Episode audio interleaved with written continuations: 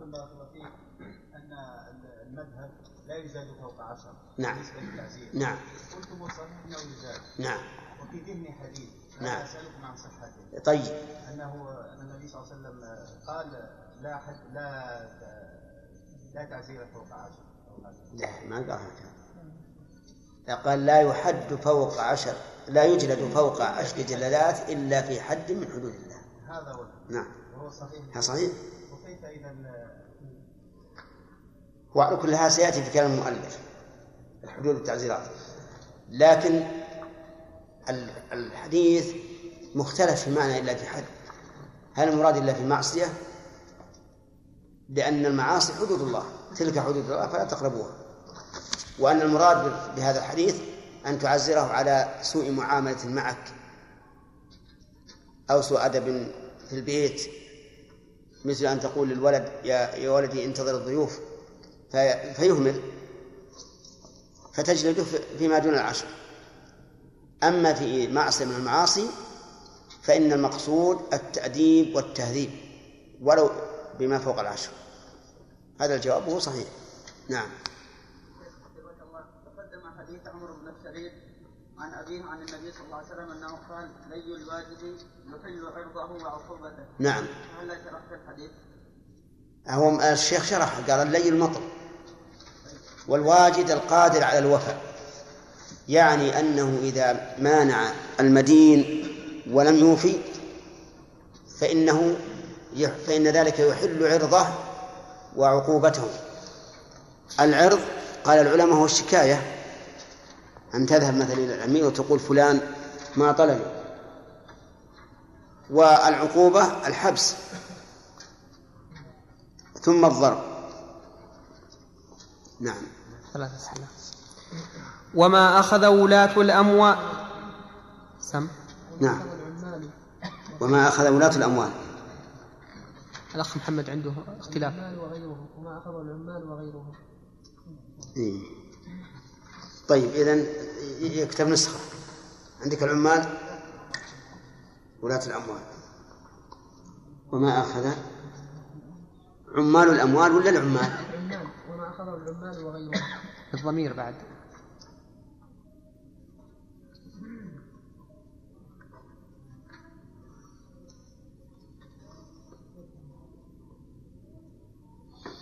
إيه نعم. وما اخذه العمال وغيرهم من مال المسلمين بغير حق فلولي الامر العادل استخراجه منهم كالهدايا التي ياخذونها بسبب العمل قال ابو سعيد الخدري رضي الله عنه قال ابو سعيد الخدري رضي الله عنه هدايا العمال غلول وروى, وروى إبراهيم الحربي في كتاب الهدايا عن ابن عباس رضي الله عنهما أن النبي صلى الله عليه وسلم قال هدايا الأمراء غلول. وفي الصحيحين عن أبي حميد الساعدي رضي الله عنه قال استعمل النبي صلى الله عليه وسلم رجلا من الأزد يقال له ابن الل... رجلا؟ عندي ما يبغى نعم. استعمل النبي صلى الله عليه وسلم رجلا من الأزد يقال له ابن, اللت... ابن اللتبية. على الص... اللطفية عندي بالتشديد. إيه. تشديد الياء. نعم الياء. إيه. اللطفية يقال له ابن اللتبية. على الصدقة. فلما قدم قال هذا لكم وهذا أهدي إلي. فقال النبي صلى الله عليه وسلم ما بال الرجل نستعمله على العمل مما ولانا الله فيقول هذا لكم وهذا أهدي إلي فهلا جلس في بيت أبيه أو أم أو بيت أمه فينظر أيهدى اليه انظر.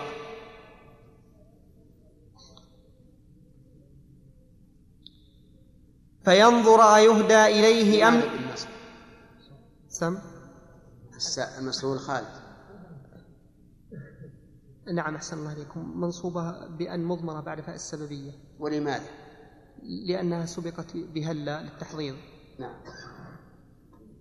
نعم. فينظر أيهدى إليه أم لا؟ والذي نفسي بيده لا يأخذ منه شيئا إلا جاء به يوم القيامة يحمله على رقبته إن كان بعيرا له رغاء أو بقرة لها خوار أو شاة تيعر ثم رفع يديه حتى رأينا عفر إبطيه. اللهم هل بلغت اللهم هل بلغت ثلاثا نعم. ثم قال بعد ابطيه طيب ناخذ نسخة. رأينا عفرتي.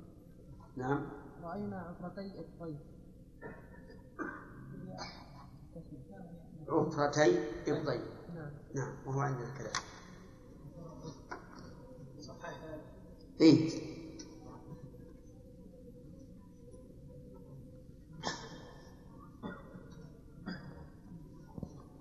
ثم قال نسخة.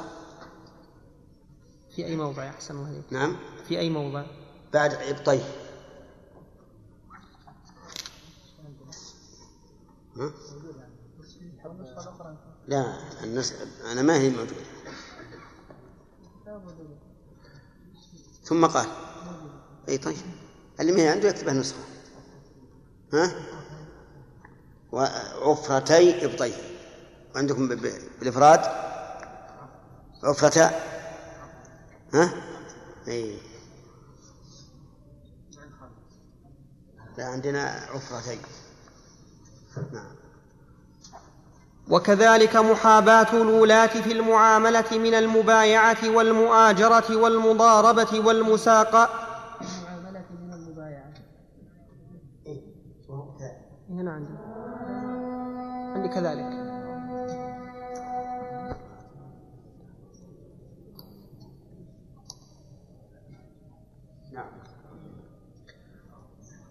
وكذلك محاباة الولاة في المعاملة من المبايعة من المبايعة والمؤاجرة والمضاربة والمساقات والمزارعة ونحو ذلك هو نوع هو من هو من نوع الهدية. ولهذا شاطر عمر بن عندنا من الهداية. ونحو ذلك من الهداية. الهدية ها؟ من الهدية. من الهدية لكن نوع من الهدية؟ هو من نوع هو من نوع الهدية. هو من نوع الهدية.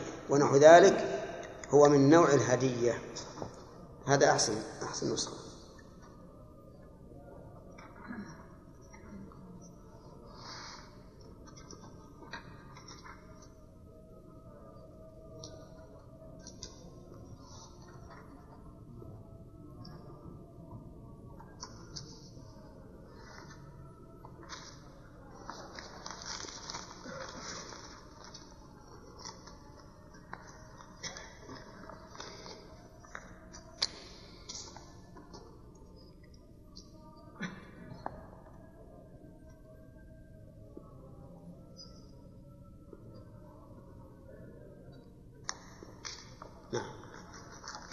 وكذلك محاباة الولاة في المعاملة من المبايعة والمؤاجرة والمضاربة والمساقات والمزارعة ونحو ذلك هو من نوع هو من نوع الهدية.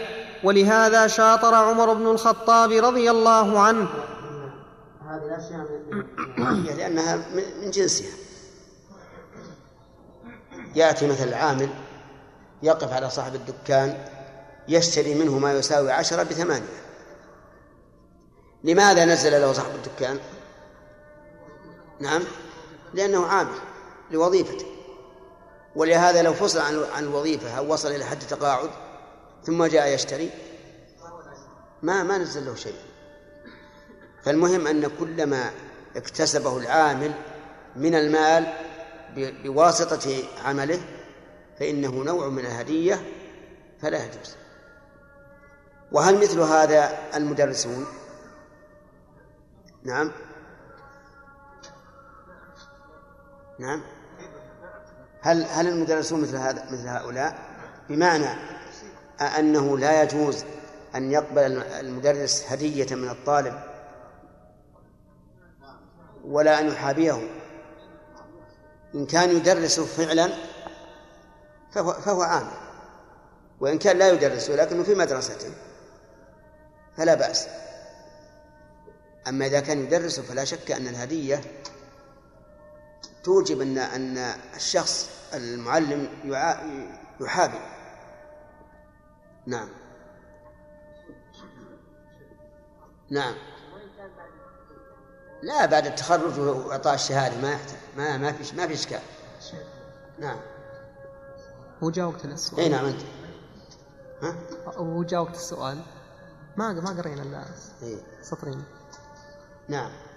شيخ بالنسبة للعامل اذا كانت علاقته الشخصيه هي سبب الهديه لا لا هذا شيء آخر. يعني إذا كان ممن يهاديه قبل ولايته أو بمناسبة أو غير مناسبة فلا بأس. لا يا شيخ بعد الولاية إلا أنه ليس لها علاقة بالعمل. بمعنى أنه حتى لو ترك العمل فهم على علاقة لا ما يصح ما يصح ما دام له ما دام له ولاية على عمل على هذا الرجل. لابد أن يكون له ولاية عمل على هذا الرجل إيه. نعم. ثلاثة. لا باقي واحد. اثنين. شافي بارك الله فيكم. إذا كان المدرس مثلا أراد أن يستدرك قلب هذا الطالب ويرد له هدية بأكبر منها. اي والله هذه الظاهر لا بأس بها إن شاء الله. يعني مثلا لو قال أخشى إن رددتها أن الطالب لا يفهم الأمر. حتى لو قلت له أن هذه هدية ولا تجوز ما هو فاهم. ويقع في قلبه شيء وقال أنا آخذها منه تساوي خمسة وأرد عليه ما يساوي عشرة مثلا. فأرجو أن لا يكون به بأس. نعم. ولهذا شاطر عمر بن الخطاب رضي الله عنه من عماله من كان له فضل ودين لا يتهم بخيانة وإنما شاطرهم لما كانوا خصوا به لأجل الولاية من محاباة وغيرها. وكان الأمر يقتضي ذلك لأنه كان إمام عدل يقسم بالسوية. فلما نقول شاطر من العمال من له فضل ودين ولا يتهم فكيف من؟ لا فضل له ولا دين ولا ولا ويتهم. نعم كل هذا لأنه رضي الله عنه يقول إن الناس سيعطونكم ويحابونكم لأنكم عمال. فلا بد أن نأخذ نصف ما ما عندكم من المال. ولكن لا شك أن أن عمر رضي الله عنه لن يأخذ الأموال السابقة على تولي العمل. لأن هذه أخذوها من قبل. فلو فرض أن هذا الرجل عنده مائة ألف قبل أن يكون عاملا ثم لما كان عاملا حصل على خمسين ألفا. فما الذي يشاطر عمر؟ الخمسين. هذا هذا هو, المقطوع به. نعم. الرئيس إذا أراد أن يتولى أحصيت ثروته. ثم آه، بعد ذلك لا لا يسمح له الدستور أن يأخذ ما أهدي إليه إذا كان يزيد على 30 دولار. وأما ما كان ينقص على عن 30 دولار فالرئيس ممكن أن ياخذ وأما ما زاد فإنه يرد يأخذ من كل واحد. كيلو من عشرة. فإنه يرد الخزينه وبالشهر يرد الخزينة الدولة. على كل حال لا شك ان إن الكفار أخذوا من أخلاق الإسلام وعدالة الإسلام الشيء الكثير. وانتفعوا به. لا شك. فلما- يعني لو, لو طبق هذا عندنا الآن كان فيه فائدة كبيرة. الآن تروح أنهار. أنهار في عند بعض الكبراء. أنهار من الأموال. نعم. تسقط في هذه الب- البلوعات والله ما أدري وتروح. سبحان الله. فلو أنه استعمل هذا الشيء وإذا كان أحد من الناس أخذ رشوة صار مضرب مضرب مثلا في النكال لكان هذا خير كثير. يعني الآن في بعض البلاد صراحة تقول أنا ما يمكن اني امشي معاملتك التي يجب علي أن أمشيها إلا إيش؟ إلا بشيء. هذا موجود يقولوا يقول هذا موجود بعض البلاد. ويسأل الله أن لا يصنع هذا الداء. لأنه إن وصل فسد كل شيء. نعم. نعم. ما, ما في سؤال يا شيخ؟ إيه لا يقول الخالد ما في سؤال. انتظر. فلما تغير الإمام والرعية كان الواجب على كل إنسان أن يفعل من الواجب ما, ما يقدر عليه.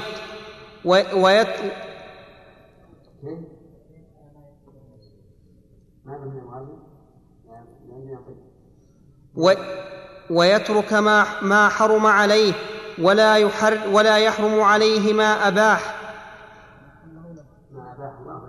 ما أباح الله له.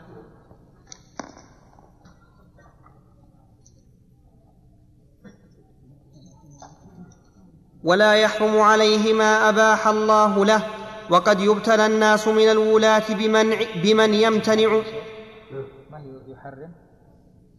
ولا يحرم عليه ما أباح الله له؟ نعم. يحرم إيه؟ ولا يحرم عليه ما ما أباح الله أنه رجع إلى عمر؟ نعم. ما هو ما هو راجع إلى لا لا لا إيه، تغير الإمام الرعية. انتقل. نعم. وقد يبتلى الناس من الولاة بمن يمتنع من الهدية ونحوها ليتمكن بذلك من, استيف من است... ليتمكن بذلك من استيفاء المظالم منهم. ويترك ما أوجبه الله من قضاء حوائجهم فيكون من أخذ منهم عوضا على كف ظلم وقضاء حاجة مباحة أحب إليهم أحب إليهم من هذا. فإن الأول قد باع آخرته بدنيا غيره وأخسر الناس صفقة من باع آخرته بدنيا غيره وإنما الواجب كف. قد يبتلى الناس من الولاة بمن يمتنع من الهدية ونحوها ليتمكن من استيفاء المظالم منه وذلك أن الذي يأخذ الهدية لا يتمكن من استيفاء المظالم فإذا كان الظالم أهدى لهذا الولي شيئا فإنه لن يتمكن الولي بطبيعة الحال من استيفاء المظلمة منه لأنه كسر سلطته عليه بما أعطاه من من الهدية. واضح هذه؟ لكنه يترك ما أوجب الله عليه من قضاء الحوائج. لا يأخذ منهم شيئا لكن يعطل حوائجهم. يقول أعوذ بالله ناخذ رشوة حرام. لكن والله اليوم عندي شغل. يجي لهم بكرة. اقضي حاجة. قال اليوم عندي شغل. بعد بكرة. قال ائتم بعد عشرة أيام لعل الله يسهل. جاء بعد عشرة أيام. قال والله صار الشغل أكثر من حلال تراكم علينا. جيت بعد عشرين يوم. صار الآن امتنع من الهدية. نعم. ليستوفي المظالم منهم وهذا طيب لكن يمتنع من حقوقهم الواجبة. ما يمشيهم. يقول يقول شيخ الإسلام رحمه الله يكون من أخذ منهم عوضا على كف الظلم وقضاء حاجة مباحة حب إليهم من هذا. ولهذا تجد كثيرا من الناس يقول أنا ما يهمني أعطيه. ونجي الشغل بس. نعم. فيكون الذي يأخذ الهدية أو الرشوة صراحة ويقضي حاجة الناس أحب أحب أحب إليهم من من شخص يماطل بما يجب عليه ولكنه لا يأخذ منهم شيئا. طيب يقول الأول قد باع آخرته بدنيا غيره. كيف باع آخرته بدنيا غيره؟ نعم باع آخرته بما يجب عليه من قضاء الحوائج بدنيا غيره حيث وفر لغيره الدنيا ولم يأخذ منهم رشوة ولا هدية. فهو باع آخرته أي ما يجب عليه من قضاء حوائج المسلمين بدنيا غيره حيث وفر لهم إيش؟ الهدايا ولم يأخذ منهم شيئا. وأخسر من صفقة من باع آخرته بدنيا غيره. طيب إذا قال قائل كيف يكون هذا التلازم؟ قلنا لأن الإنسان لأن الوالي إذا صار يأخذ من الناس يستحي أن يعطل حوائجهم.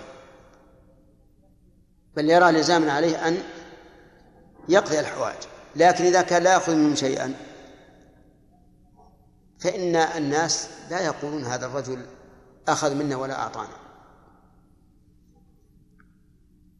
نعم.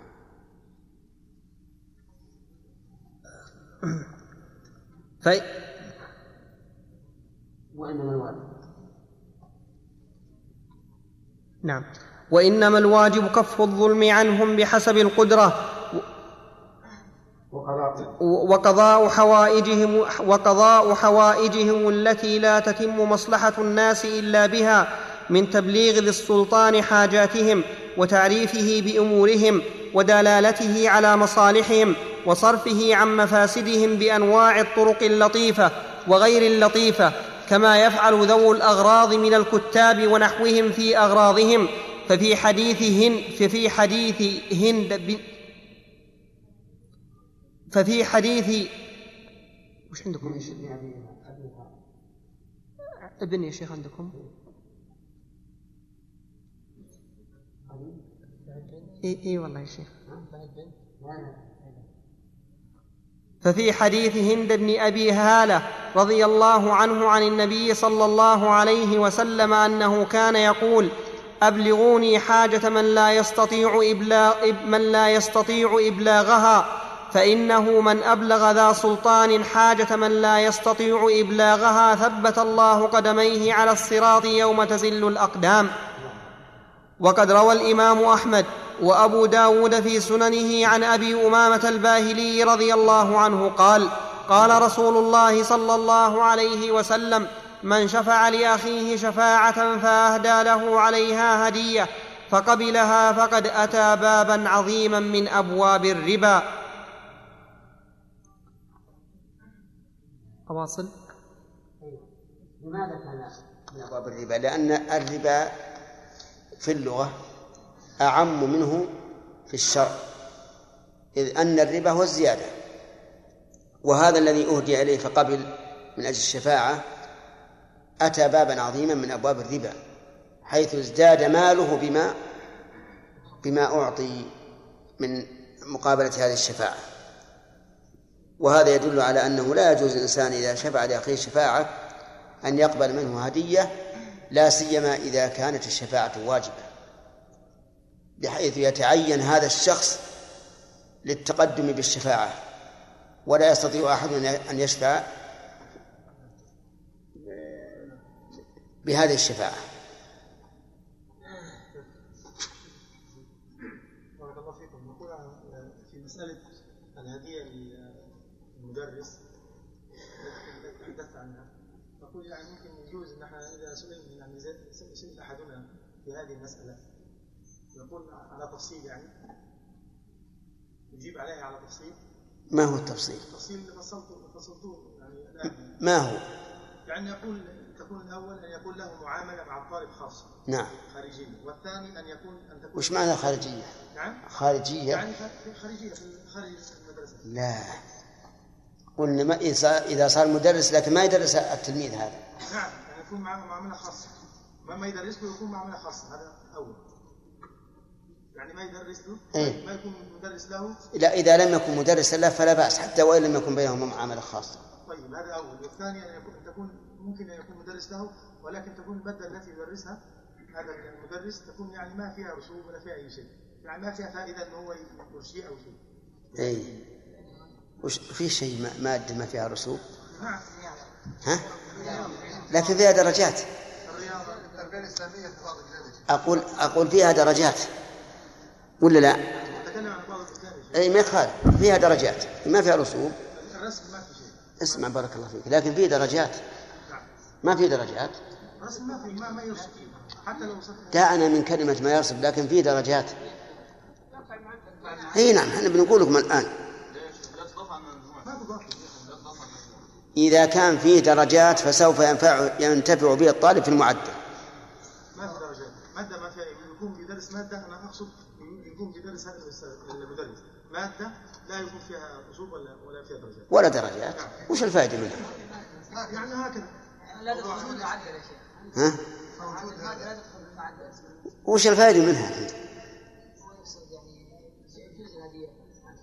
لا لا ما إلى الآن ما بعد وصلنا يجوز هدية لكن وش الفائدة من تدريس مادة لا تزيد درجاته ولا يرسب بها ها؟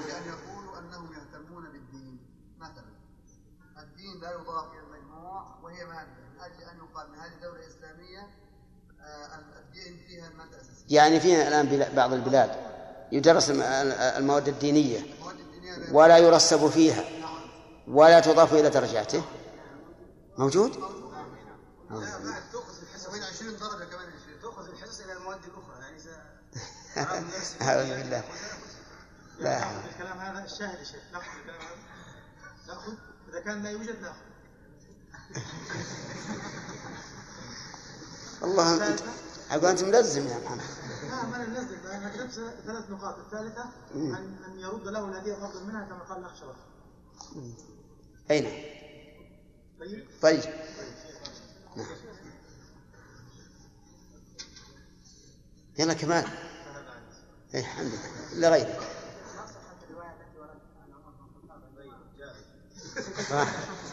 ها. ها. كيف؟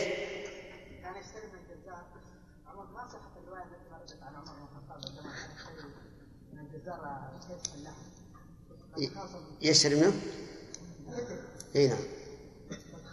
الجزار مع رجل ذهب يتحاكم إلى عمر بن الخطاب رضي الله عنه وقال له افصل بيني وبينك كما يفصل الكتف من اللحم يريد أن يراعيه فيعني حول إلى أحد الصحابه ما إي وش سمعت. اشترى عمر اشترى كتفا من جزار. ثم تخاصم الجزار مع رجل آخر. ثم ذهب الرجل ال- الآخر يشتكي الجزار وقال افصل بيننا كما فصل كما فصلت للرجل. كما يفصل بين الكتف. ها؟ يعني كما يفصل بين الكتف والشاة. هو الجزار. الجزار الذي قال. اي قال لعمر وهو يشتري منه اي والله ما أدري. ما مفتي مالك ولا يقدر يشرح هذا المدرس هذه السنة ولكنه يعلم أنه في السنة القادمه سوف يدرس. يعلم. يعلم. كان يكون ما في مدرس مثلا ما في. تلك المدرسة مدرس في تلك لكن يعلم. ما يعلم. قد يموت الطالب وقد يموت الأستاذ وقد لا يعقد معه عقد كان يحتاج يتعاقد احتمالات نعم. ثلاثة. خذ ثلاثة. كما لا لا. لا لا. لا. سقط عليك؟ تفضل. طيب. اقرأ. وروى إبراهيم الحربي عن عبد الله بن مسعود رضي الله عنه قال السحت أن يطلب الحاجة أي أن يطلب الحاجة للرجل فيقضي له فيهدى إليه فيقبلها.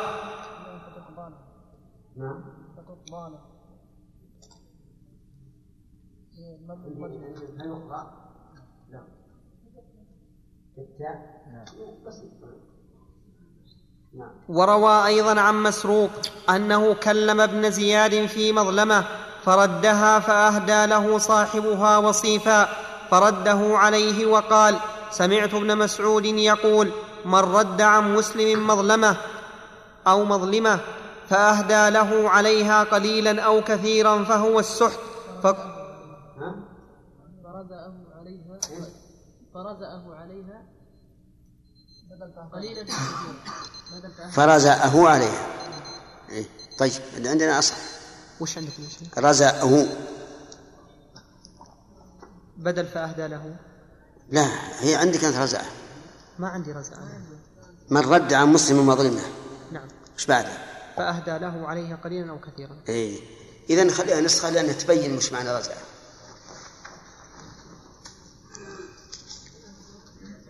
رزعه حطوا نسخة. فأهدى له. عندكم فرزأه فأهدى له؟ لا.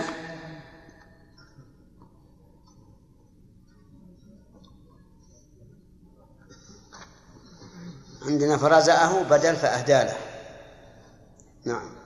من رد عن مسلم مظلمة فرزأه عليها قليلا أو كثيرا فهو السحت. فقلت يا أبا عبد عندنا فهو سحت. بدون ألف. ألف. فهل ألف. طيب. فقلت يا أبا عبد الرحمن ما كنا نرى السحت إلا الرشوة في الحكم قال ذاك كفر. الله المستعان. فأما إذا كان ولي الأمر يستخرج من العمال ما طيب يريد بقينا في مسألة. لو لم تصل إلى حقك إلا ببذل هذه الرشوة. فهل يجوز أن تبذلها؟ قال العلماء نعم يجوز. لأن هذا طلب لحق لك ويكون الآثم آخذها يكون الآثم آخذها. لكن هذا ما لم يمكن الإصلاح. فإن أمكن الإصلاح فإنه لا يجوز. ثم إن إن القول بالجواز أيضا قد يكون فيه محذور وأن وهو أن حقوق الضعفاء الذين لا يستطيعون أن يبذلوا هذه الرشاوي تضيع أليس كذلك؟ لأن لأن العمال ينظرون إلى من يعطيهم ولكن ماذا ماذا يصنع الإنسان؟ إذا كان حقه سيضيع و ولا يمكن أن يصل إليه إلا بهذا فالإثم على من أخذ فأما إذا كان ولي الأمر يستخرج من العمال ما يريد أن يختص به هو وذووه فلا ينبغي إعانة واحد منهما إذ كل, إذ كل منهما ظالم كلص سرق من لص وكالطائفتين المقتتلتين على عصبية ورئاسة ولا يحل للرجل أن يكون عونا على ظلم فإن التعاون نوعان الأول تعاون على البر والتقوى من الجهاد نعم. كيف؟ الأول. طيب. تعاون على البر والتقوى من الجهاد وإقامة الحدود واستيفاء الحقوق وإعطاء المستحقين فهذا مما أمر الله طيب فأما إذا كان ولي الأمر يستخرج من العمال ما يريد أن يختص به هو وذووه فلا ينبغي إعانة واحد منهما. ممن؟ من العمال والولي. لماذا؟ لأن كل واحد ظالم. الولي يتسلط على العمال والعمال يتسلطون على الناس يأخذون منهم الرشاوي ويدفعونها لمن؟ لولي الأمر اللي فوقهم. يقول ك... كلص سرق من لص. سارق من السارق. نعم. و ولا تس... ولا يسقط إثم السرقة لا عن هذا ولا عن هذا. وإن كان العوام يقولون كلمة كاذبة وهي السارق من السارق كالوارث من أبيه. وهذا ليس بصحيح.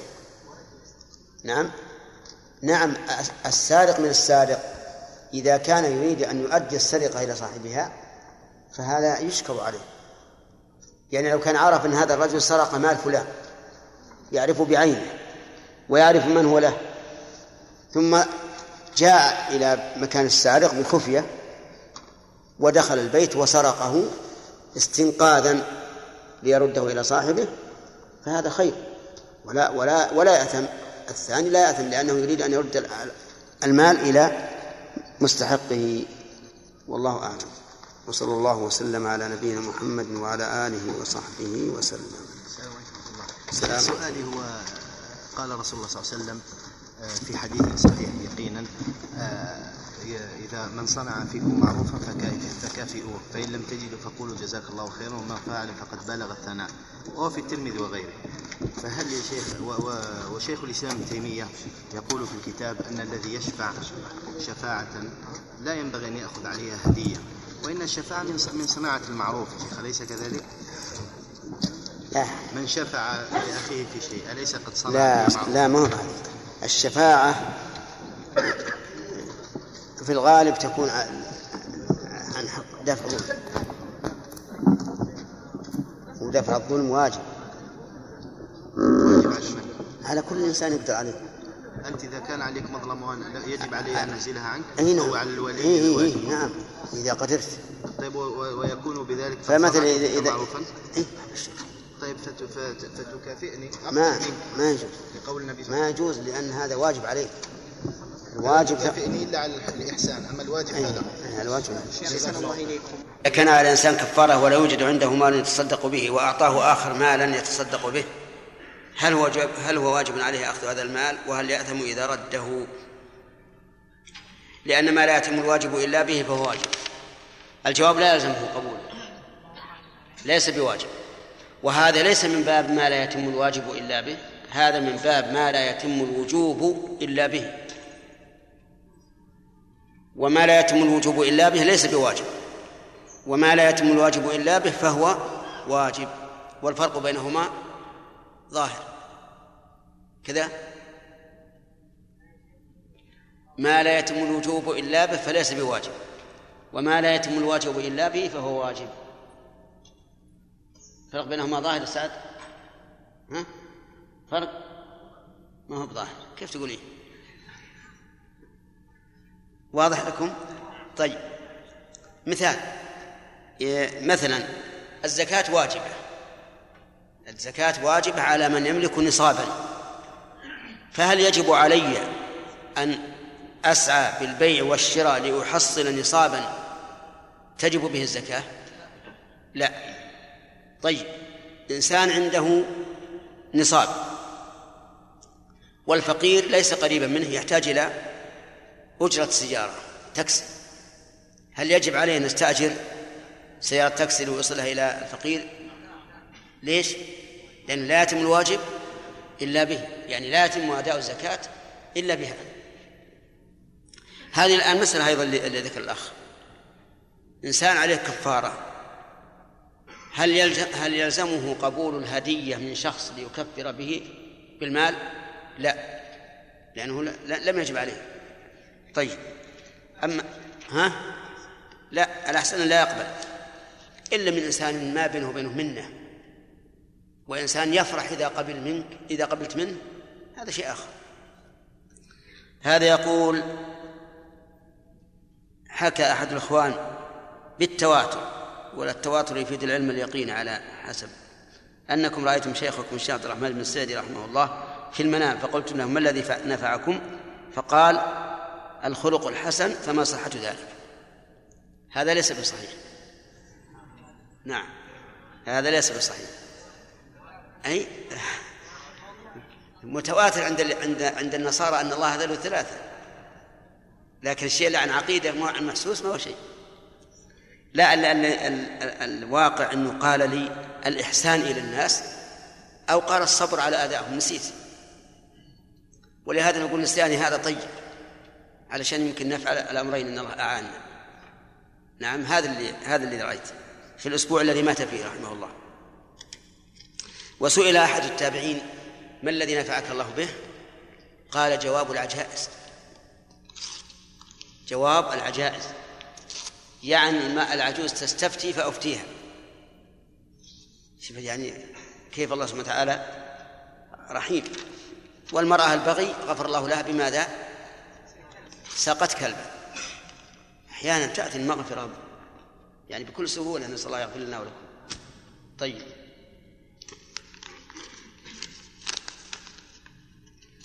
والظاهر صاحبنا اللي ما كتب اسمه هذا اللي ما كتب اسمه لكن خفت بالتواتر هذا بيكون يفيد العلم اليقيني ما كتب اسمه ظان ان التواتر يكون دامر. ما هو صحيح. لا لا تأكد. أبدا.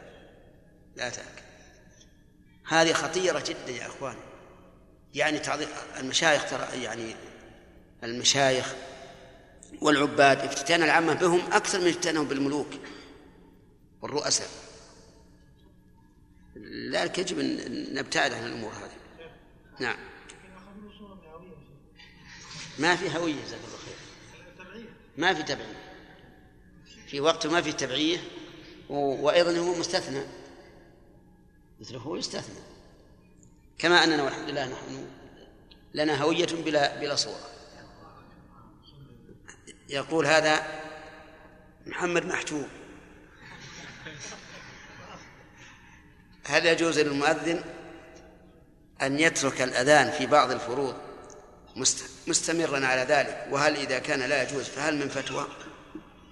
إذا كان لا يجوز فهل من فتوى؟ يعني من فتوى بالجواز ولا؟ لو لا يجوز فينا فتوى شيخ لأن معظم نسأل الله العفو والعافية المؤذنين يعني. موظف يعني في مكان؟ معظم المؤذنين يعني 90% يعني 80% ما صح هذا غير صحيح. ولا 70% ولا 20% نعم. يعني يتركون الأذان يروحون يمين ويسار لا ما يتركون الأذان يا شيخ. موظف وعنده وظيفة في في أثناء الظهر وما يستطيع يأتي من الوظيفه وهو يخرج من الدوام حوالي واحدة ونص هذا هذا الله جرت العادة بأنه لا بأس به. لا بأس به. عند إدارة الأوقاف وعند الجماعة. إذا إذا وكل من تحصل به الكفاية. طب هل يأكل من إيه يأكل ما دام مس- مسامح فيه. أخذنا كم الآن؟ خمسة.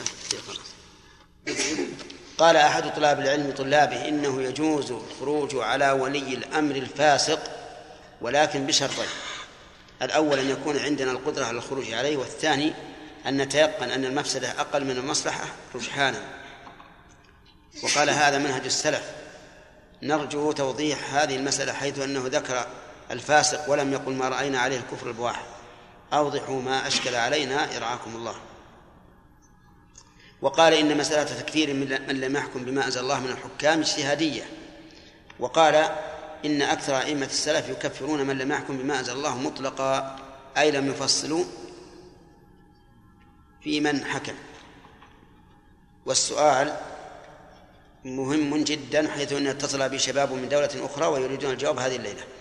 قلنا بارك الله فيك إن هذا الرجل لا يعرف عن مذهب السلف شيئا. والسلف متفقون على أنه لا يجوز الخروج على الأئمة أبرارا كانوا أو فجارا وأنه يجب الجهاد معهم وأنه يجب حضور الأعياد والجمع التي يصلونها هم بالناس كانوا بالأول يصلون بالناس. وإذا أرادوا شيئا من هذا فليرجعوا إلى العقيدة الوسطية حيث ذكر أن أهل السنة والجماعة يرون إقامة الحج والجهاد والأعياد مع الأمراء أبرارا كانوا أو فجارا. هذه عبارة رحمه الله. فقل له إنما ذكر أنه منهج السلف هو بين أمرين إما كاذب على السلف أو جاهل بمذهبه. فإن كنت لا تدري فتلك مصيبة وإن كنت تدري فالمصيبة أعظم. وقل إذا كان الرسول عليه الصلاة والسلام يقول إن لم إلا أن تروا كفرا بواحا عندكم فيه من الله برهان فكيف يقول هذا الأخ من منهج السلف الخروج على الفاسق؟ يعني أنهم خالفوا كلام الرسول عليه الصلاة والسلام صراحة. ثم إن هذا الأخ في الواقع ما يعرف الواقع. الذين خرجوا على على على الملوك سواء بأمر ديني أو بأمر دنيوي هل تحولت الحال من سيء إلى أحسن؟ نعم أبدا. بل من سيء إلى أسوأ بعيدا. وانظر الآن ال- ال- الدول كلها تحولت إلى شيء نفسه أما من لم يحكم بما أنزل الله فهذا أيضا ليس بصحيح. ليس أكثر السلف على أنه يكفر مطلقا. بل المشهور عن ابن عباس أنه كفر دون كفر. والآيات ثلاث كلها في سياق واحد نسق واحد. الكافرون الظالمون الفاسقون. وكلام الله لا يكذب بعضه بعضا. فيحمل كل آية منها على حال يكون فيها بهذا الوصف. تحمل الآية التكفير على حال يكفر بها وآية الظلم على حال يظلم فيها وآية الفسق على حال يفسق بها. عرفت؟ فأنت انصح هذا هؤلاء الإخوان آه، آه، آه، طالب العلم الذي يقول للطلبة قل له يتق الله في نفسه لا يغر المسلمين. غدا تخرج هذه الطائفة ثم تحطم أو يتصورون عن عن عن الإخوة الملتزمين تصورا غير صحيح كله بسبب هذه الفتاوى الغير صحيحة. فهمت؟ طيب. نعم؟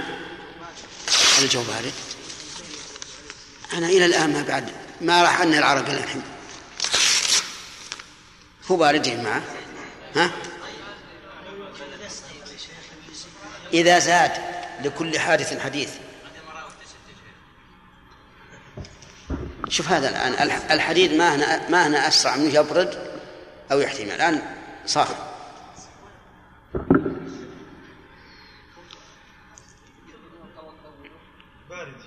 بارد.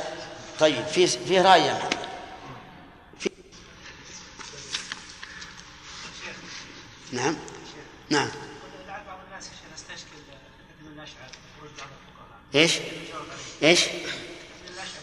فيها بعض كبار الفقهاء إيه؟ الجواب هؤلاء يجتهدون ويخطئون ويصيبون. هذا الجواب. نحن عندنا أدلة من القرآن والسنة ثابتة راسخة. واجتهاداتنا الخوارج كانوا بالأول مع علي بن أبي طالب وخرجوا معه لقتال أهل الشام. ولما حصل التحكيم انقلبوا عليه وكفروه ومعاوية وكل من معه. آراء هذه شاذة. نعم. ما عندي.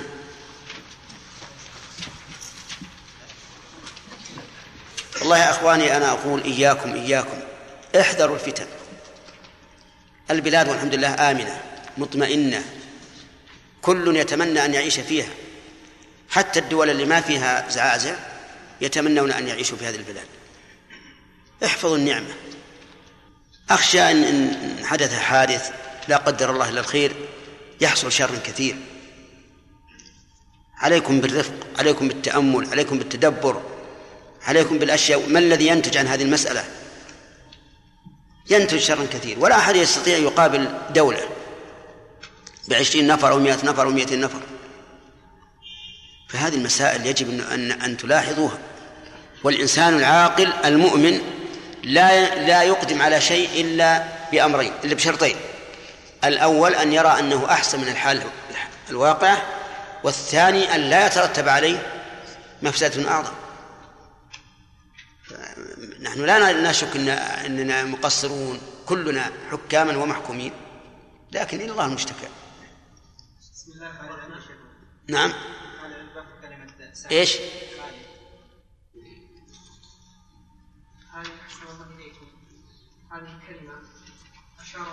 رحمه الله إلى أن البخاري روى الحديث في صحيحه. نعم. والذين خرجوا أحاديث هذا الكتاب قالوا بأنهم لم يجدوا في صحيح البخاري. وأنا الحقيقة أيضا بحثت عنه في البخاري في عدة كتب وأبواب عديدة فلم أجد. وهو أن النبي صلى الله عليه وسلم صالح أهل خيبر على الصفراء والبيضاء والسلاح. أي نعم. إلا أن الحديث ممن رواه أبو داود. و يعني اسم الرجل مضبوط في متن أبي داود سعية. سعية. وأما في البخاري فما وجدته. كتب الرجال. كتب الرجال؟ إيه؟ لأي شيء؟ عشان إيش؟ سعية. اسم سعية. سعية هذا يهودي ما كيف؟ ما ذكر ما ذكر. لا ما ما يترجم له مع الصحابة.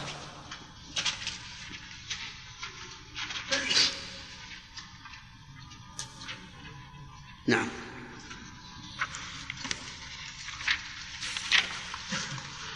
أقرأ يا شيخ؟ إيه أقرأ. انتهت الشيخ انتهى ولا؟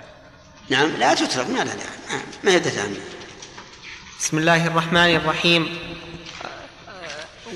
الحمد لله رب العالمين وصلى الله وسلم على نبينا محمد وعلى آله وصحبه أجمعين. قال المصنف رحمه الله قال شيخ الإسلام رحمه الله تعالى في كتاب السياسة الشرعية في إصلاح الراعي والرعية. صفحة خمسة وخمسين.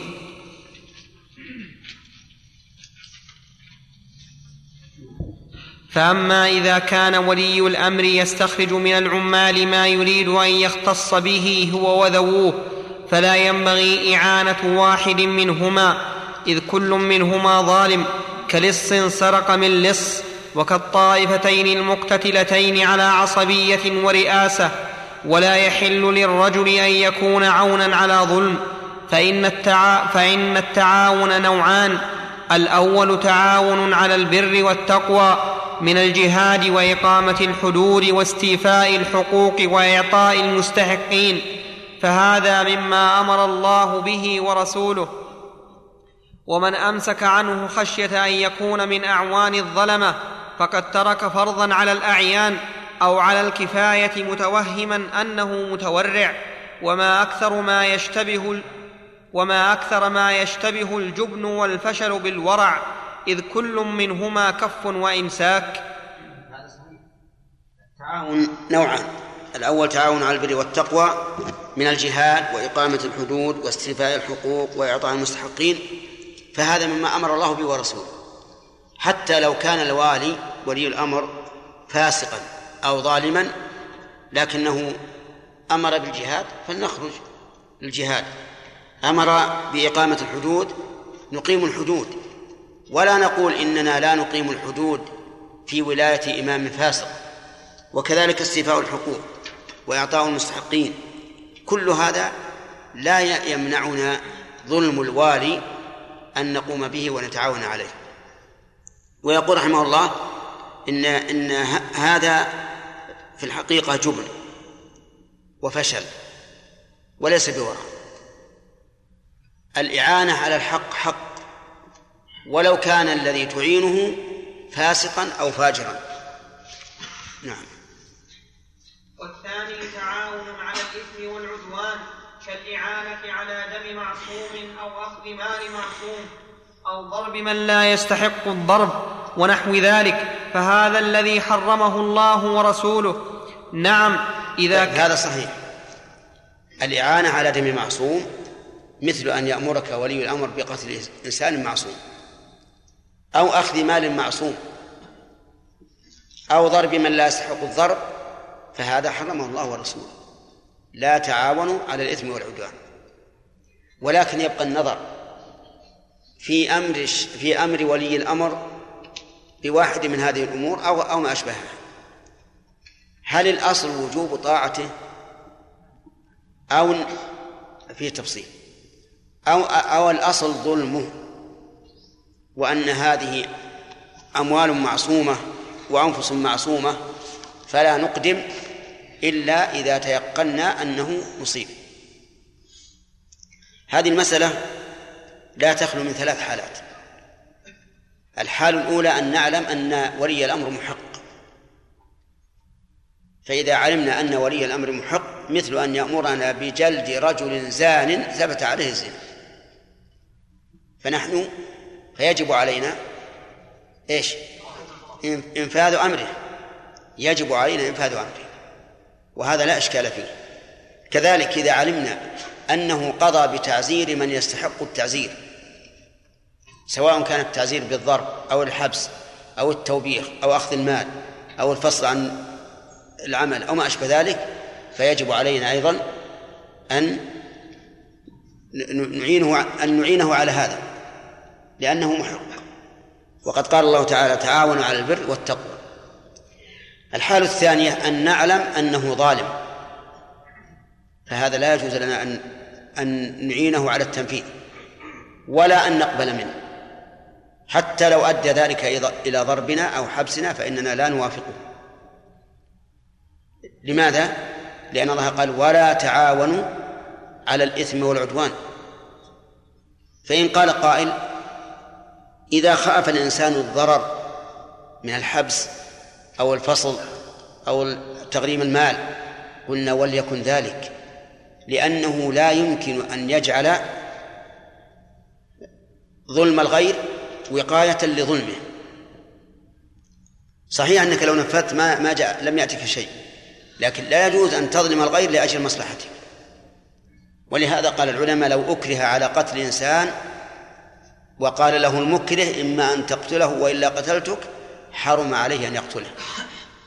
لأنه ليس له أن أن يستحيي نفسه بإهلاك غيره. طيب الحالة الثالثة وهي التي ربما تكون كثيرة أن لا يعلم الإنسان أمحق هذا الولي ولي الأمر الذي أمره أم ظالم. فهذه نقول الأصل وجوب طاعته. الأصل وجوب طاعته إلا إذا وجدت قرائن تدل على أنه ظالم مثل أن يعرف من حال هذا الولي أنه كثير الظلم أو أن نعلم من حال الرجل الذي الذي وجهت إليه القضية أنه لم يفعل ذلك يعني أنه بعيد أن يفعل ذلك فحينئذ نتوقف ونناقش. ولا ولا ولا ولا يجب علينا أن ننفذ لأن عندنا قرينة تدل على إيش؟ على ظلمه إما من حال الولي أو من حال المتهم. هذا هو التفصيل في هذه المسألة. وأما القول بأننا لا نطيع ولي الأمر حتى يتبين لنا أنه محق فهذا ليس بصحيح لأن الأصل وجوب طاعة ولي الأمر. نعم. نعم إذا كانت الأموال قد أخذت بغير حق وقد تعذر ردها إلى أصحابها ككثير من الأموال السلطانية فالإعانة على صرف هذه الأموال في مصالح المسلمين كسداد الثغور ونفقة المقاتلة ونحو ذلك من الإعانة على البر والتقوى إذ الواجب على السلطان في هذه الأموال إذا لم يمكن معرفة أصحابها وردها عليهم ولا على ورثتهم أن يصرفها مع التوبة إن كان هو الظالم إلى مصالح المسلمين. إن كان هو الظالم إلى مصالح المسلمين. وإن كان وإن كان وإن كان وإن كان غيره قد أخذ وإن كان غيره وإن نعم. هذا هو قول. لا هذا الاخ عنده اختلاف هذا قول عندي سطرين. أنا؟ يعني نعم. لا شك فيه بعد هذا قول الجمهور. عندنا أقرأ عليك اللي عندنا هذا قول جمهور العلماء كمالك وأبي حنيفة وأحمد وهو منقول عن غير واحد من الصحابة وعلى ذلك دلت الأدلة الشرعية كما هو منصوص في موضع آخر وإن كان غيره قد أخذ إلى آخره.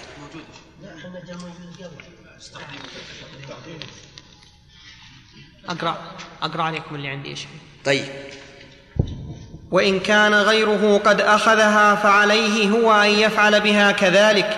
هذا هو قول جمهور العلماء كمالك وأبي حنيفة وأحمد وغيرهم وهو منقول عن غير واحد من الصحابة. وعلى ذلك وعلى ذلك دلت الأدلة الشرعية كما هو منصوص في موضع آخر. فقط. وكذلك لو امتنع السلطان من ردها.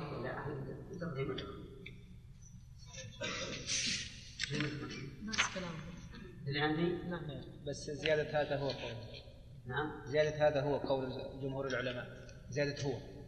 ما عندي ما ما عندك. أنا النسخة واحدة طيب.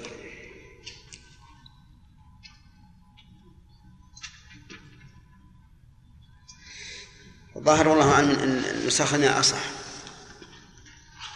قال هذا قول هو قول جمهور العلماء كمالك وأبي حنيفة وأحمد وهو منقول عن- غير واحد من الصحابة وعلى ذلك دلت الأدلة الشرعية كما هو منصوص موضع آخر وإن كان غيره قد أخذها فعليه هو أن يفعل بها ذلك يعني أن يصرفها لمصالح المسلمين.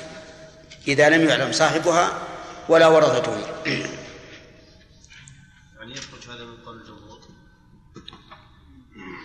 يعني كأنه ما- حكى قول الجمهور في هذا. كأنه حاكى من عند نفسه. نعم. تقديم وتأخير. ما يتغير بس إن هذا قول جمهور العلماء أو, أو أنه من عند الشيخ. الحكم واحد ما يتغير. إي نعم. وكذلك. وكذلك لو امتنع السلطان من ردها كانت الإعانة على إنفاقها في مصالح أصحابها أولى من تركها بيد من يضيعها على أصحابها. أولى من تركها بيد من يضيعها على أصحابها وعلى المسلمين. فإن مدار الشريعة على قوله تعالى فاتقوا الله ما استطعتم المفسر لقوله اتقوا الله حق تقاته وعلى قول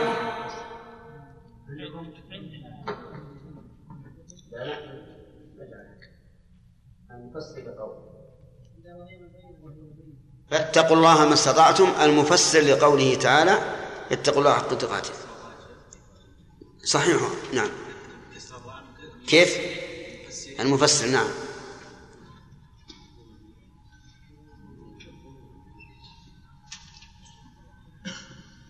نعم. وعلى قول النبي صلى الله عليه وسلم إذا أمرتكم بأمر فأتوا منه ما استطعتم أخرجاه في الصحيحين. وعلى وعلى أن الواجب تحصيل المصالح وتكميلها وتبطيل المفاسد وتقليلها. تعطيل أنا عندي نسخة تعطيل.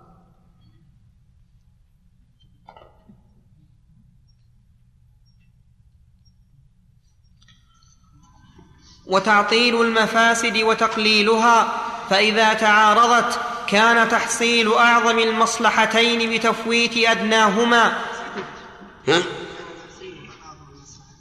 تحصيل أعظم المصلحتين تحصيل إيش؟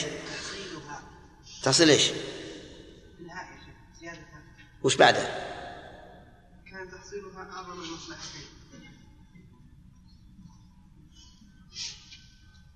لا كان تحصيل أعظم. ها زائدة. نعم. كان تحصيل أعظم المصلحتين بتفويت أدناهما ودفع أعظم المفسدتين مع احتمال أدناها هو المشروع. أدناهما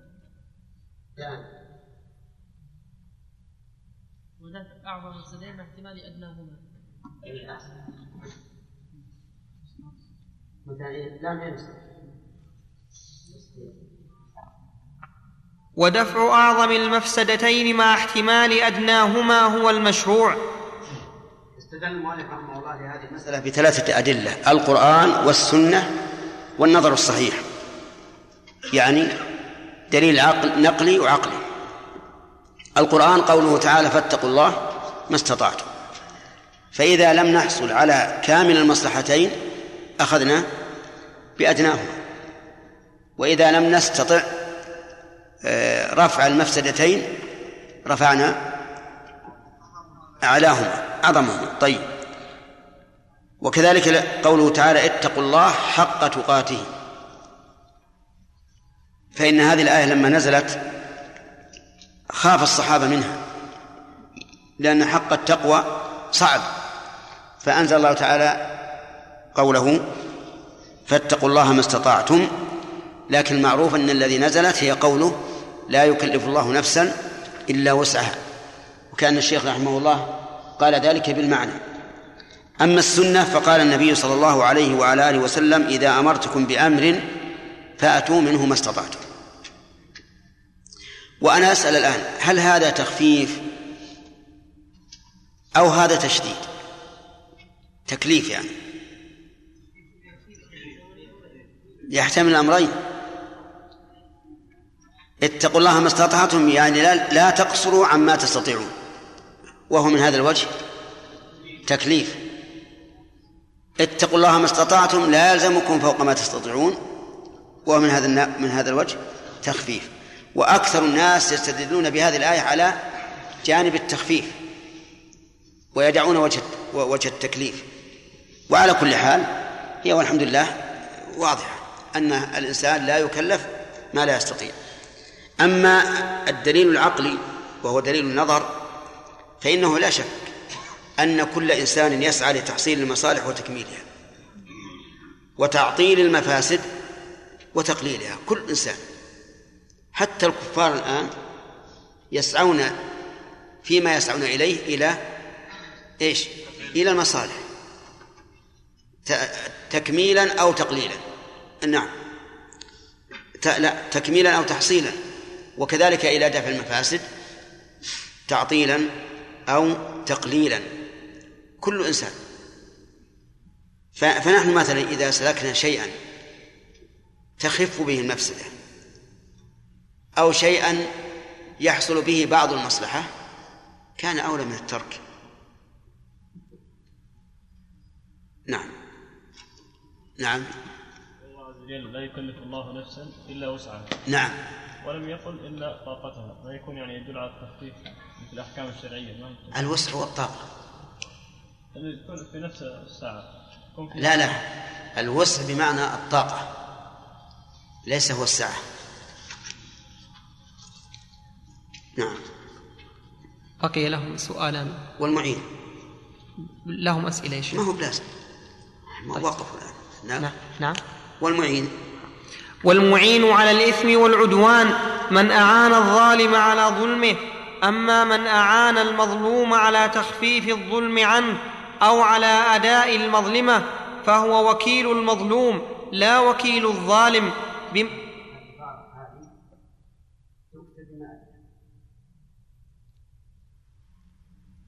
ولا لا؟ نعم.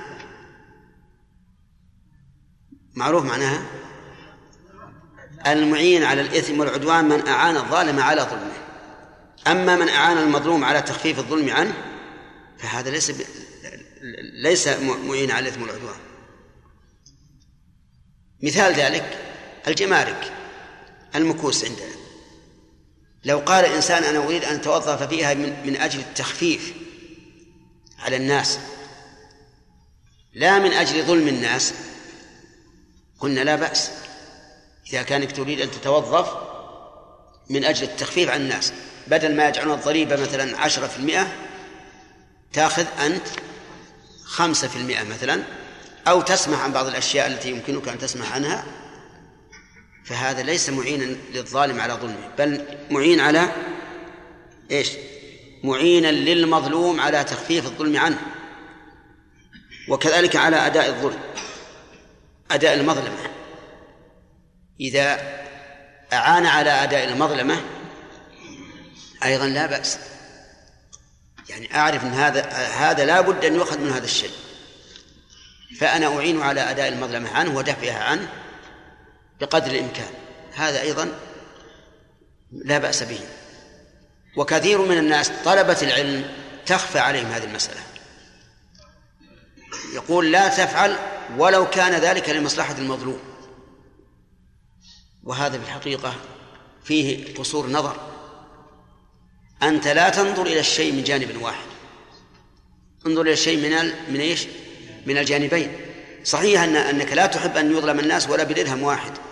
لكن إذا كان بدونك سيظلم الناس بعشرة دراهم وبوجودك بخمسة صار في هذا تخفيف للظلم. ثم هو في الواقع مصلحة للمظلوم وللظالم. الظالم تخفف عنه الإثم والمظلوم تخفف عنه المظلمة. ولهذا قال النبي صلى الله عليه وعلى آله وسلم انصر أخاك ظالما أو مظلوما. قال قالوا يا رسول الله كيف نصر الظالم قال تمنعه من الظلم تمنعه من الظلم فذلك نصر نصرك إياه. فهذه المسألة يا إخواني طلبة العلم انتبهوا لها لا تنظروا للشيء من جانب واحد. لأن لو نظرنا من جانب واحد لقلت ما يمكن أكون في هذا المركز إطلاقا لأني سأظلم. لكن نقول انظروا المصلحة. إذا كنت فيه وكان عندك قدرة أن تخفض الظلم فهذه مصلحة. مصلحة للظالم ولل... ولمن؟ وللمظلوم. سبحان الله. يعني شيخ الإسلام رحمه الله أعطاه الله تعالى مع مع العلم أعطاه الله حكمة وبعد نظر اللهم ذلك فضل الله يتم يشاء. نعم. في أحوال ما يستطيع الإنسان فيها أن يخفف نعم. يغتفر له في هذا. لا. إذا كان لا يمكن أن يخفف فما الفائدة؟ بعض الحالات يعني الذي يستطيع يخفف. ما يخالف إذا كان يستطيع لا بأس. ولو ولو عشرة في المئة. ما استطاع شيء. ما استطاع إذا استطاع يترك. يترك العمل. نعم. أداء المظلمة. إنسان يبي, يظلم مظلوم على كل حال. ويريد هذا المظلوم أن يمتنع. فقيل له لشخص روح خذ منك كذا وكذا. وأنا أعرف أنه إذا ماطل سوف يعذب ويعاقب ويحبس. وفي النهاية المظلوم. المظلوم في النهاية سوف تؤخذ منه. هذا وجه. الوجه الثاني أداء المظلمة يعني يكون عند السلطان أموال ظلمها وأنا أعينه على أدائها. أعينه على أدائها ولو بعضها. فهذا كأنه وكيل كأنه وكيل للمظلوم لا للظالم. وكيل المظلوم يعني في أخذ. حقه في لو ما وكل بالصراحة. لو ما قال أنت وكيل. كيف يكون الذي يقتل ما بعد وصلنا ما ما ما وصلنا. نعم. أليس من الواجب أن يدفع الإنسان مظنة السوء عن نفسه؟ عن نفسه؟ نعم. كيف هذه المسألة؟ هذه المسألة بارك الله فيك يستطيع الإنسان أي إنسان يوجه إليه لوم لوما يقول أنا لمصلحة المسلمين. طيب لم يسأله أحد. نعم. إن لم يسأله أحد فلا, فلا يحل لأحد أن يقع في عرضه حتى يتبين هو الذي وضع نفسه ما وضع نفسه. وضع نفسه يريد يريد الظلم. أجل كل إنسان يريد الإصلاح إذا اتهم بقصد سيء يقول ما أريد الإصلاح. والناس ما يسلم منهم أحد. المنافقون جاء رجل من المسلمين بمال كثير. وش قالوا؟ قالوا هذا مرائي وجاء رجل بصاع. وش قالوا؟ أخير قالوا هذا الله غني عن صاعك. وكلهم يريدون الخير. الناس ما يسلم منهم أحد. أنت إيه، أصلح ما بينك وبين ربك يصلح الله لك ما بين ما بينك وبين الناس. الله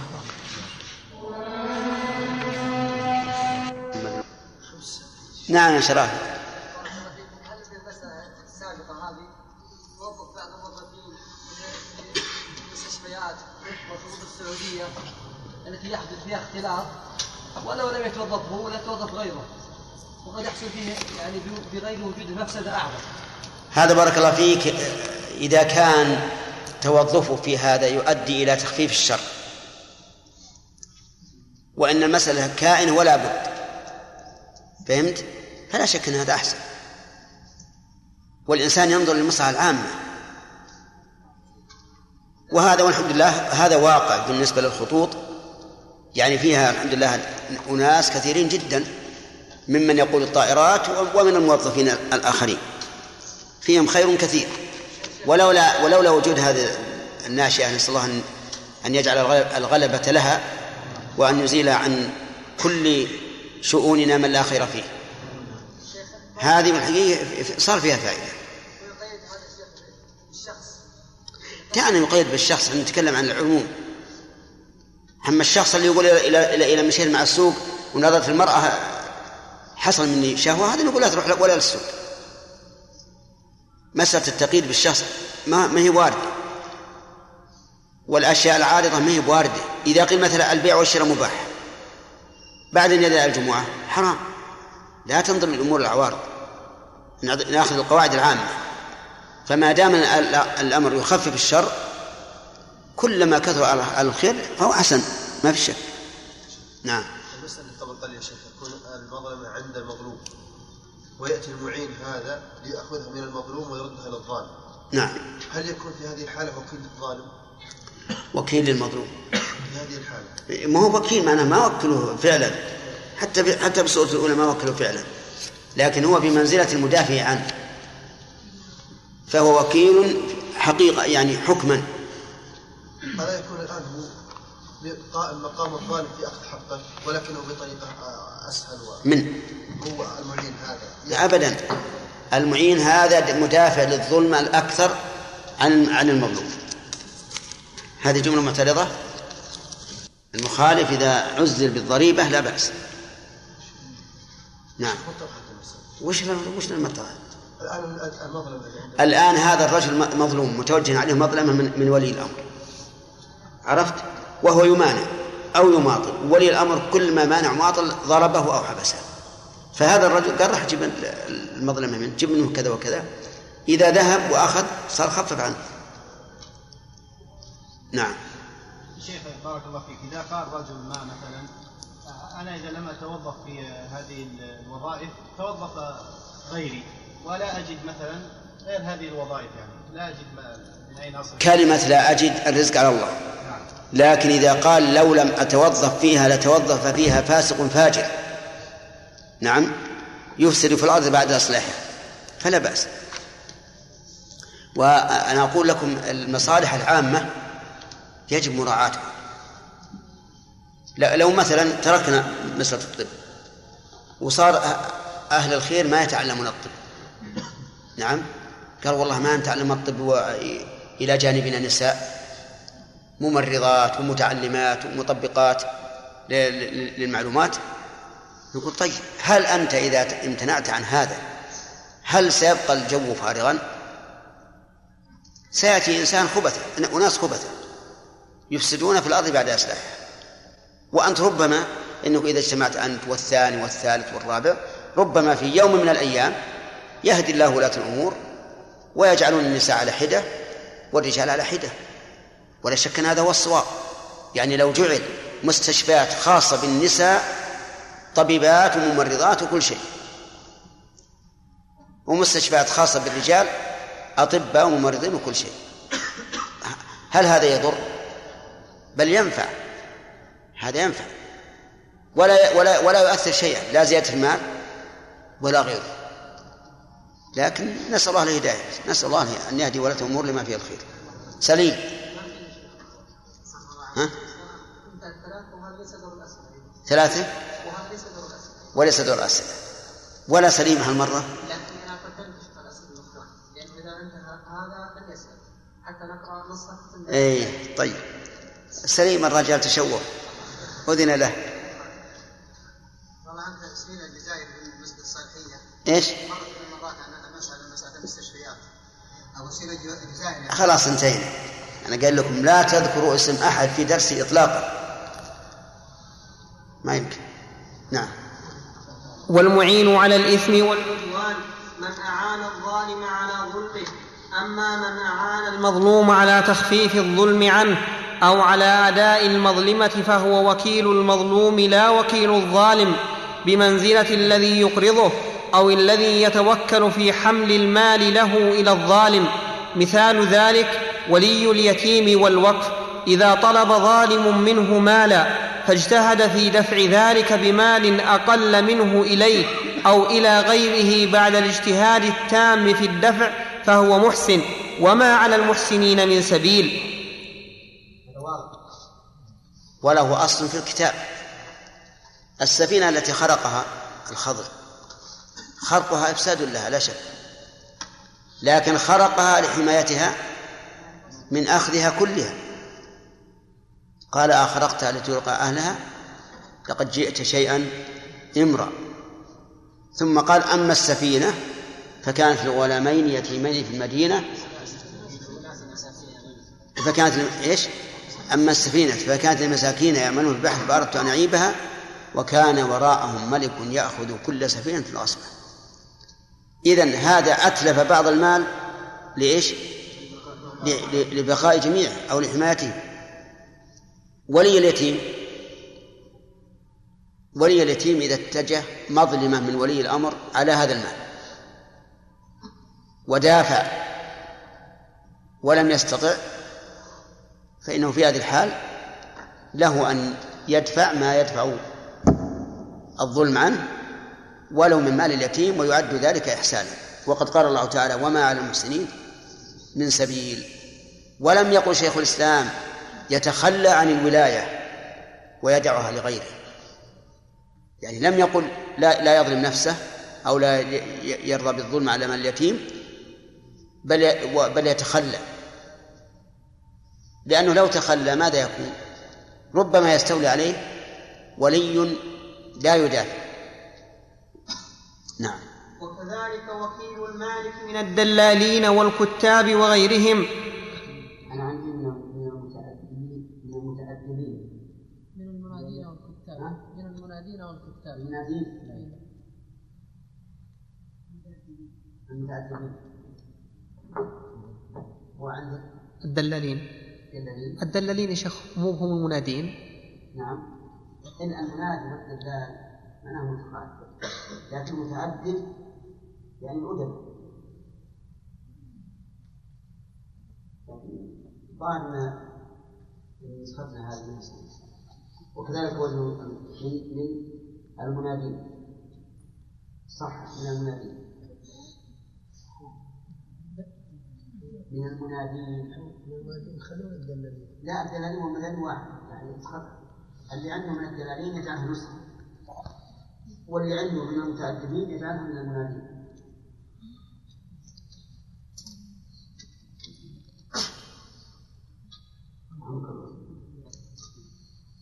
نعم شوي قليها الله يهديك. أقول قليه يكذب. يقول يقول أيوه بريتو. كذب هذا. لا قصدي أن تبون نخفوه؟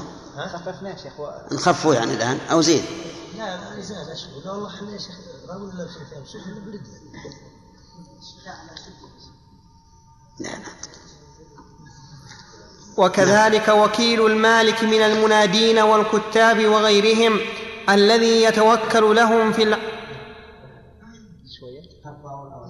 أشد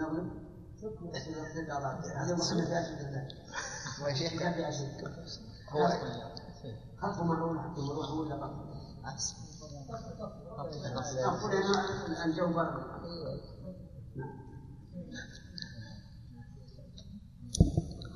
وك...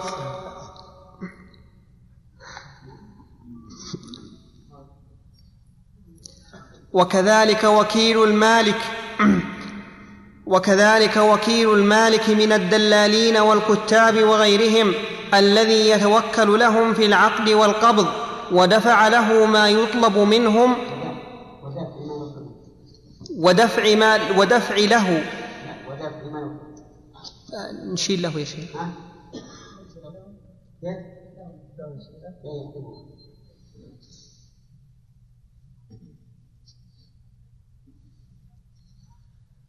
الذي يتوكل لهم في العقد والقبض ودفع ما يطلب منهم لا يتوكل للظالمين في الأخذ.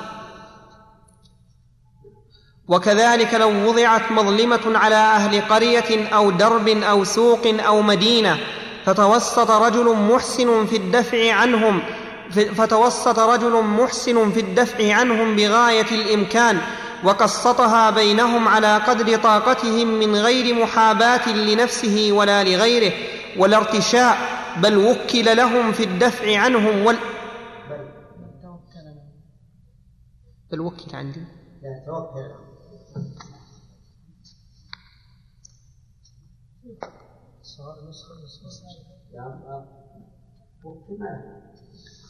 بل توكل لهم في الدفع عنهم والإعطاء كان محسنا لكن الغالب أن من يدخل في ذلك يكون وكيل الظالمين محابيا مرتشيا مخفرا مخفرا لما يريد واخذا سم؟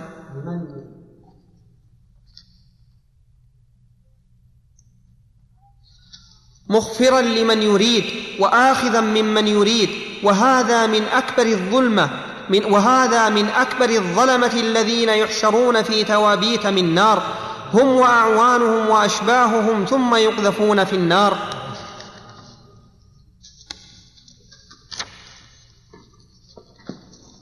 وأما مظلمه على أهل قرية أو درب أو سوق أو مدينة فتوسط رجل محسن بتخفيف هذه المظلمه لا يقال إنه أقر على الظلم الذي دفعه.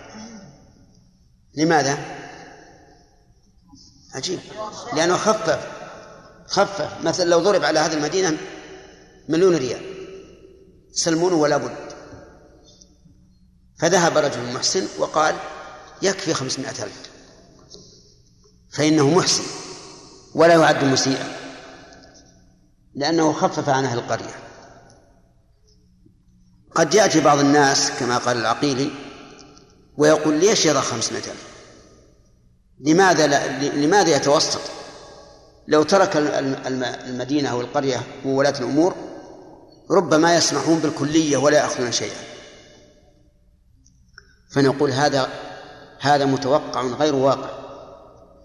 الكلام في أمر لا بد أن ينفذ ويؤخذ منهم كم؟ مليون ريال. فإذا خفف فنقول جزاك الله خيرا.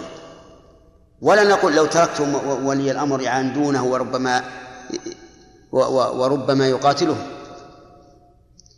فهذه المسائل ينبغي التفطن لها وهو أن الشريعة جاءت بتعطيل المفاسد أو تقليلها. إذا لم يمكن تعطيلها فتقليلها. بتحصيل المصالح وتكميلها. إذا لم يمكن تكميلها فلا أقل من تحصيلها بقدر الإمكان. وهذه قاعدة الشريعة والحمد لله. لكن الأخير يقول الغالب أن ما يدخل في ذلك يكون وكيل الظالمين. يعني الغالب أن الذي يدخل في هذه الأمور قد يحابي الظلمة. يعني ولاة الأمور. فيكون وكيلا لهم لا وكيلا للمظلوم. وربما يكون مرتشيا. يعني يأخذ من الذين دافع عنهم إيش؟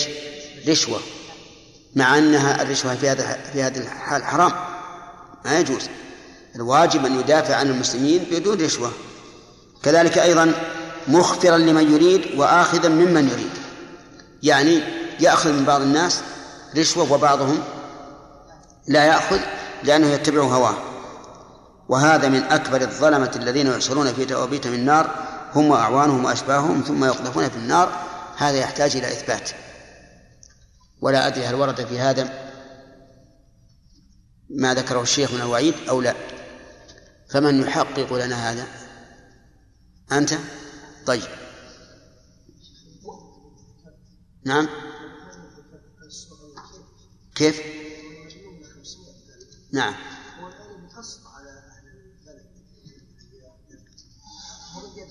ما يخالف ما هو قسط كل واحد.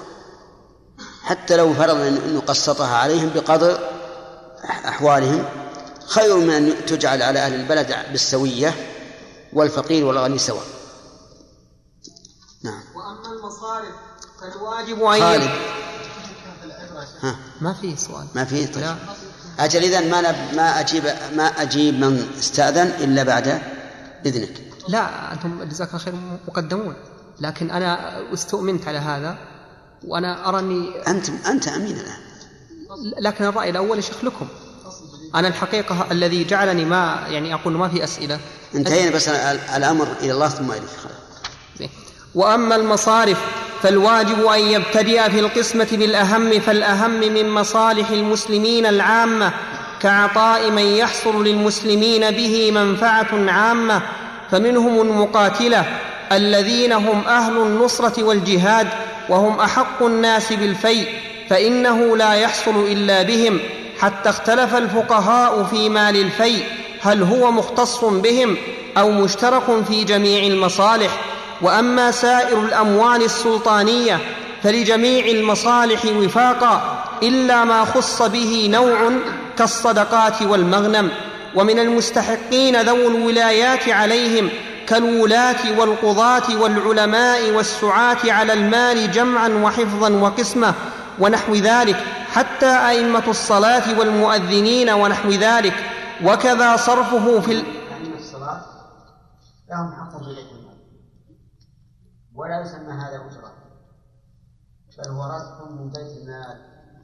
لأن بعض الناس اشتبه عليه الأمر. وقال كيف آخذ أجرة على عمل صالح هو فرض كفاية؟ نقول ليس هذا بأجرة ولكنه رزق من بيت المال لمن قام بمصالح المسلمين والأذان من مصالح المسلمين والإمامة من مصالح المسلمين وليس بأجرة. إلا على فهم من لا, من لا يعتد بفهمه كما يذكر أن بعض المؤذنين في بعض البلاد أذن لصلاة الفجر. ولم يقل الصلاة خير من النوم. فلما نوقش في ذلك قال أخذوا منا أجرة الطوابع يعني نقصنا من الأذان بقدر ما أخذوا منه. إن صح الخبر ما أدري لكن على كل حال هو ليس بأجرة. حتى يحاسب الإنسان فيه على كل دقيق وجليل. ولكنه رزق من بيت المال ولا بأس به. أسمعت يا محجوب أسمعت؟ ماذا قلت؟ أنه رزق من بيت المال. ما هو الرزق من بيت المال؟ تكلمتم عن موضوع المؤذنين والسعاة. كيف المؤذن؟ كيف المؤذن؟ وش المؤذن؟ يتكلمون عن العلماء والمؤذنين أنهم يقولون يعني المؤذن يقول هذا أذان لله عز وجل. فلا يجوز أن نأخذ عليه أجر. فنقول له لا خذ من بيت المال لأن هذا حلال وأنت الآن تكتب ولا؟ أكتب نعم. زين خير طيب. وكذا صرفه في الأثمان والأجور لما يعم نفعه من سداد الثب. وك... وكذلك؟ وكذا صرفه في الأثمان والأجور لما طيب. وكذا صرفه في الأثمان والأجور لما, يع... لما يعم نفعه من سداد الثغور بالكراع والسلاح وعمارة ما يحتاج إلى عمارته من طرقات الناس